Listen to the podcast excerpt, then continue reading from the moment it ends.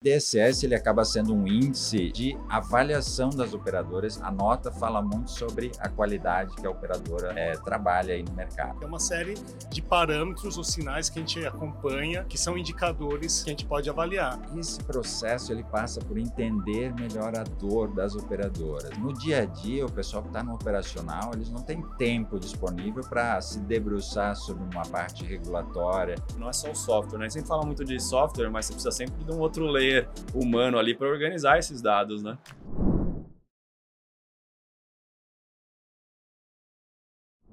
Estamos aqui mais uma vez com o Storm Talks diretamente da Convenção Nacional Unimed, aqui em Brasília, e hoje eu vou falar com algumas startups. A primeira que a gente vai falar aqui é a Blendos do Flávio, tudo bem? Tudo bem. Seja bem-vindo, o Nogue está aqui com a gente, vai me ajudar porque é um assunto que ele domina muito mais. A gente vai falar sobre IDSS e a dor que a Blendos resolve e ataca junto com o pessoal do Lab aqui da Unimed. Me conta um pouquinho da sua iniciativa, Flávio. Então, a Blendos atua especificamente com as operadoras de plano de saúde num nicho de mercado, naquela ponte de comunicação entre a operadora e a ANS. E a gente principalmente resolve a dor da nota baixa do IDSS, vamos falar assim, né? O IDSS que é o índice de desempenho da saúde suplementar, ela, quando a operadora tem algum resultado da ANS ali que ela não se reconhece, né?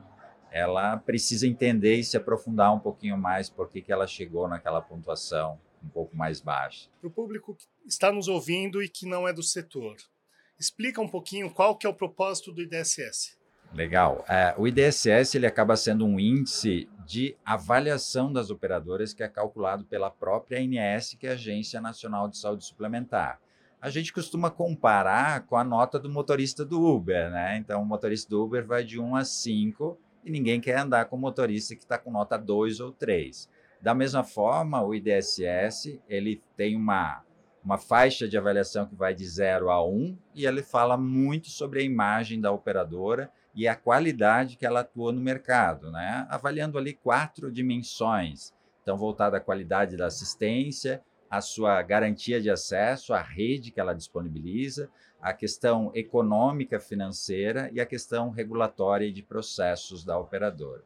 Então, em resumo, ela, a nota fala muito sobre a qualidade que a operadora é, trabalha aí no mercado. E quais são os problemas de não ter um bom índice, de não ter esses dados é, computados direito, levados para a ANS direito? Quais são os problemas que podem acontecer com a operadora? Muitas vezes essa, essa baixa pontuação ocorre justamente em decorrência da qualidade dos dados. É um reflexo que fica muito evidente, né? a operadora não, não é reconhecida pela sua qualidade, mas com uma baixa qualidade de dados, ela pode prejudicar outros programas e outras obrigações regulatórias que tem com a ANS. Então, o monitoramento TIS é uma das obrigações que a operadora precisa enviar com qualidade, dentro de determinadas regras, os dados para a ANS. E são dados é, bastante detalhados. Então, a ANS tem condições muito é, tranquilas assim de fiscalizar as operadoras através desses dados, tá? E aí outros programas que são influenciados, como por exemplo monitoramento do risco assistencial, podem penalizar diretamente a operadora por não ter esses dados consistentes. Eu comparo muito, assim, até o Flávio usou o exemplo do Uber, mas usando um exemplo até corriqueiro para a gente, em termos de como que a gente avalia se temos saúde ou não. Se temos uma qualidade de saúde boa ou não. Né? A gente tem uma série de parâmetros ou sinais que a gente acompanha, que são indicadores que a gente pode avaliar. Então, seja a partir pressão, de glicemia, pressão arterial, temperatura, temperatura e aí por diante. Uhum. Então, qualquer oscilação, de certa maneira, está indicando que alguma coisa não está caminhando bem. O IDS também tem esse propósito, de, de, de, certa maneira, ele assegurar um nível de qualidade adequado das operadoras, avaliando todas eh, essas dimensões que o Flávio comentou. E como que vocês entregam? É um serviço, é um produto? Como que você faz essa entrega? A gente construiu um software possui lá um conjunto de algoritmos que fazem primeira primeira primeira base assim a curto prazo é uma avaliação desses dados, uma validação da qualidade desses dados, onde a gente consegue criar evidências e relacionar isso com as regras regulatórias. Então, a gente entrega o software, faz essa análise de dados e a gente junto entrega essas análises. A gente tem nossos especialistas que apresentam e explicam para o time da operadora, né?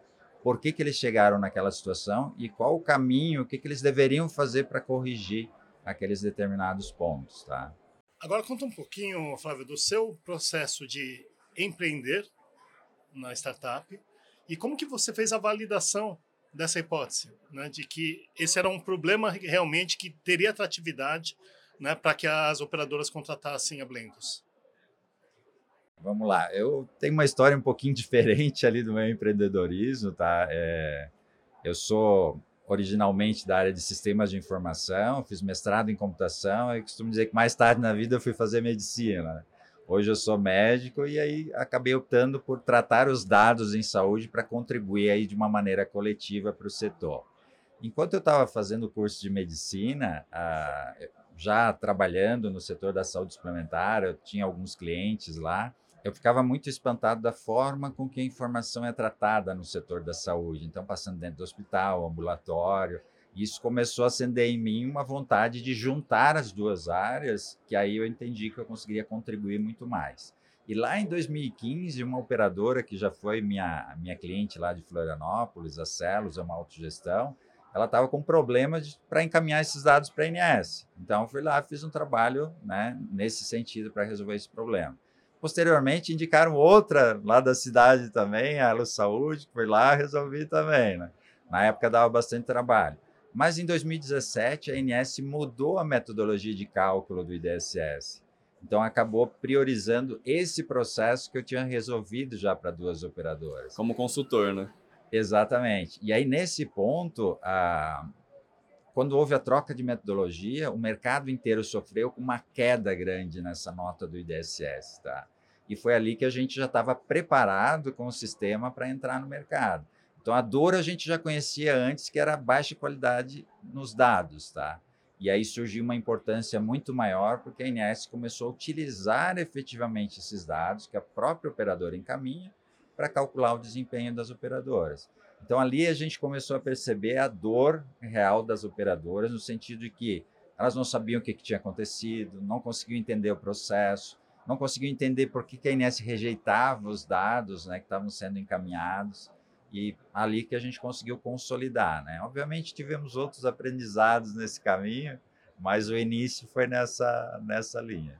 Os algoritmos, vocês chegam a usar alguma inteligência artificial também ou não, por enquanto? Por enquanto, não utilizamos inteligência artificial. Tá? As regras são muito bem descritas no padrão TIS. Né? Obviamente, a gente tem que ter um time que se aprofunda muito nessas regras e até o entendimento de como funciona o sistema da ANS para a gente conseguir bolar soluções. Mas hoje, a gente diz que é hard-coded. Né? A gente tem essas regras implementadas através de um conjunto organizado de algoritmos. A gente não está utilizando inteligência artificial ainda para esse caso específico. Então, além do software, você tem uma parte consultiva também, né? Até para ajudar a organizar isso. Acho que é o principal, né? Não é só o software, né? A gente fala muito de software, mas você precisa sempre de um outro layer humano ali para organizar esses dados, né? É, esse processo ele passa por entender melhor a dor das operadoras, tá? No dia a dia, o pessoal que está no operacional, eles não têm tempo disponível para se debruçar sobre uma parte regulatória, ou aquele conjunto de regras sobre os dados que acaba sendo bastante complexo, tá? Então a gente entendeu que não é só um software que resolve o problema das operadoras. Aí a gente adicionou uma camada de assessoria sempre em cima do software, então a gente tem os relatórios de análise especializados, né? Além da além desses algoritmos de validação de dados, a gente tem ali relatórios que dão uma visão, por exemplo, por que, que o indicador de pediatria, por exemplo, de atendimento de pediatria está muito baixo. Então, a gente tem os relatórios especializados e, claro, a própria simulação do IDSS que a gente faz com antecedência. Então, por exemplo, hoje a gente está em 5 de outubro, ontem, no dia 4 de outubro, à noite, a ANS é, lançou a nota preliminar do IDSS. Ela é anual, essa nota? É anual. Anual. anual tá. anual.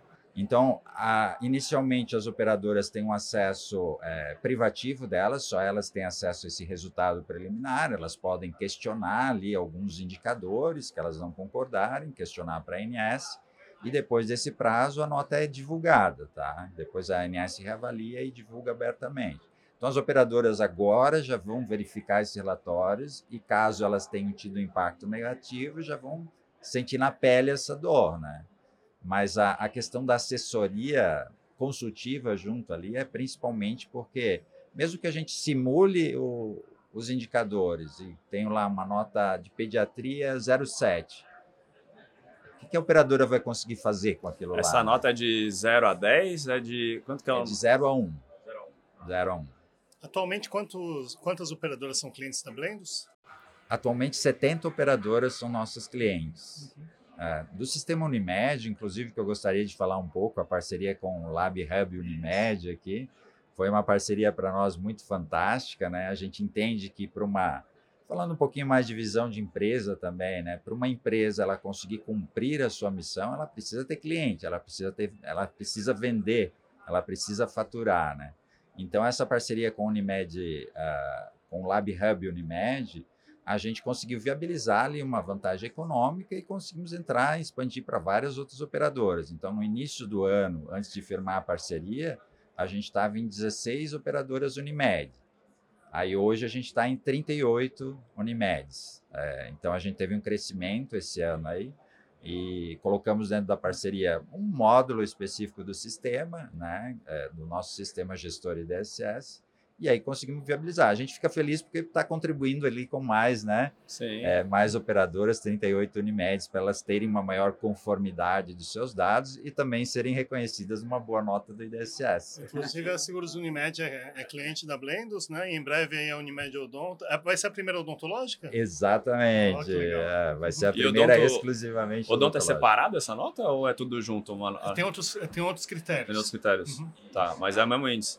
Mesmo índice, a nota final é a mesma. O que acontece é que alguns indicadores não são aplicáveis, aliás, vários não são aplicáveis a operadoras exclusivamente odontológicas. Passa a ser um pouquinho mais desafiador para as odontológicas, tá? E aí, sim, a, tivemos é a honra ali também, da... Né? É mais novo o plano odontológico do que o, o resto, né? É que aí teve uma, sobretudo no aspecto assistencial, teve uma mudança significativa, né? Porque não, não tem sentido avaliar assistencialmente com os mesmos indicadores do plano médico. Basicamente, o, o, que, o, o que muda do odontológico para o saúde são, sobretudo, os indicadores da dimensão de qualidade assistencial até porque são outros parâmetros, são outros resultados né, que, que norteiam a assistência odontológica.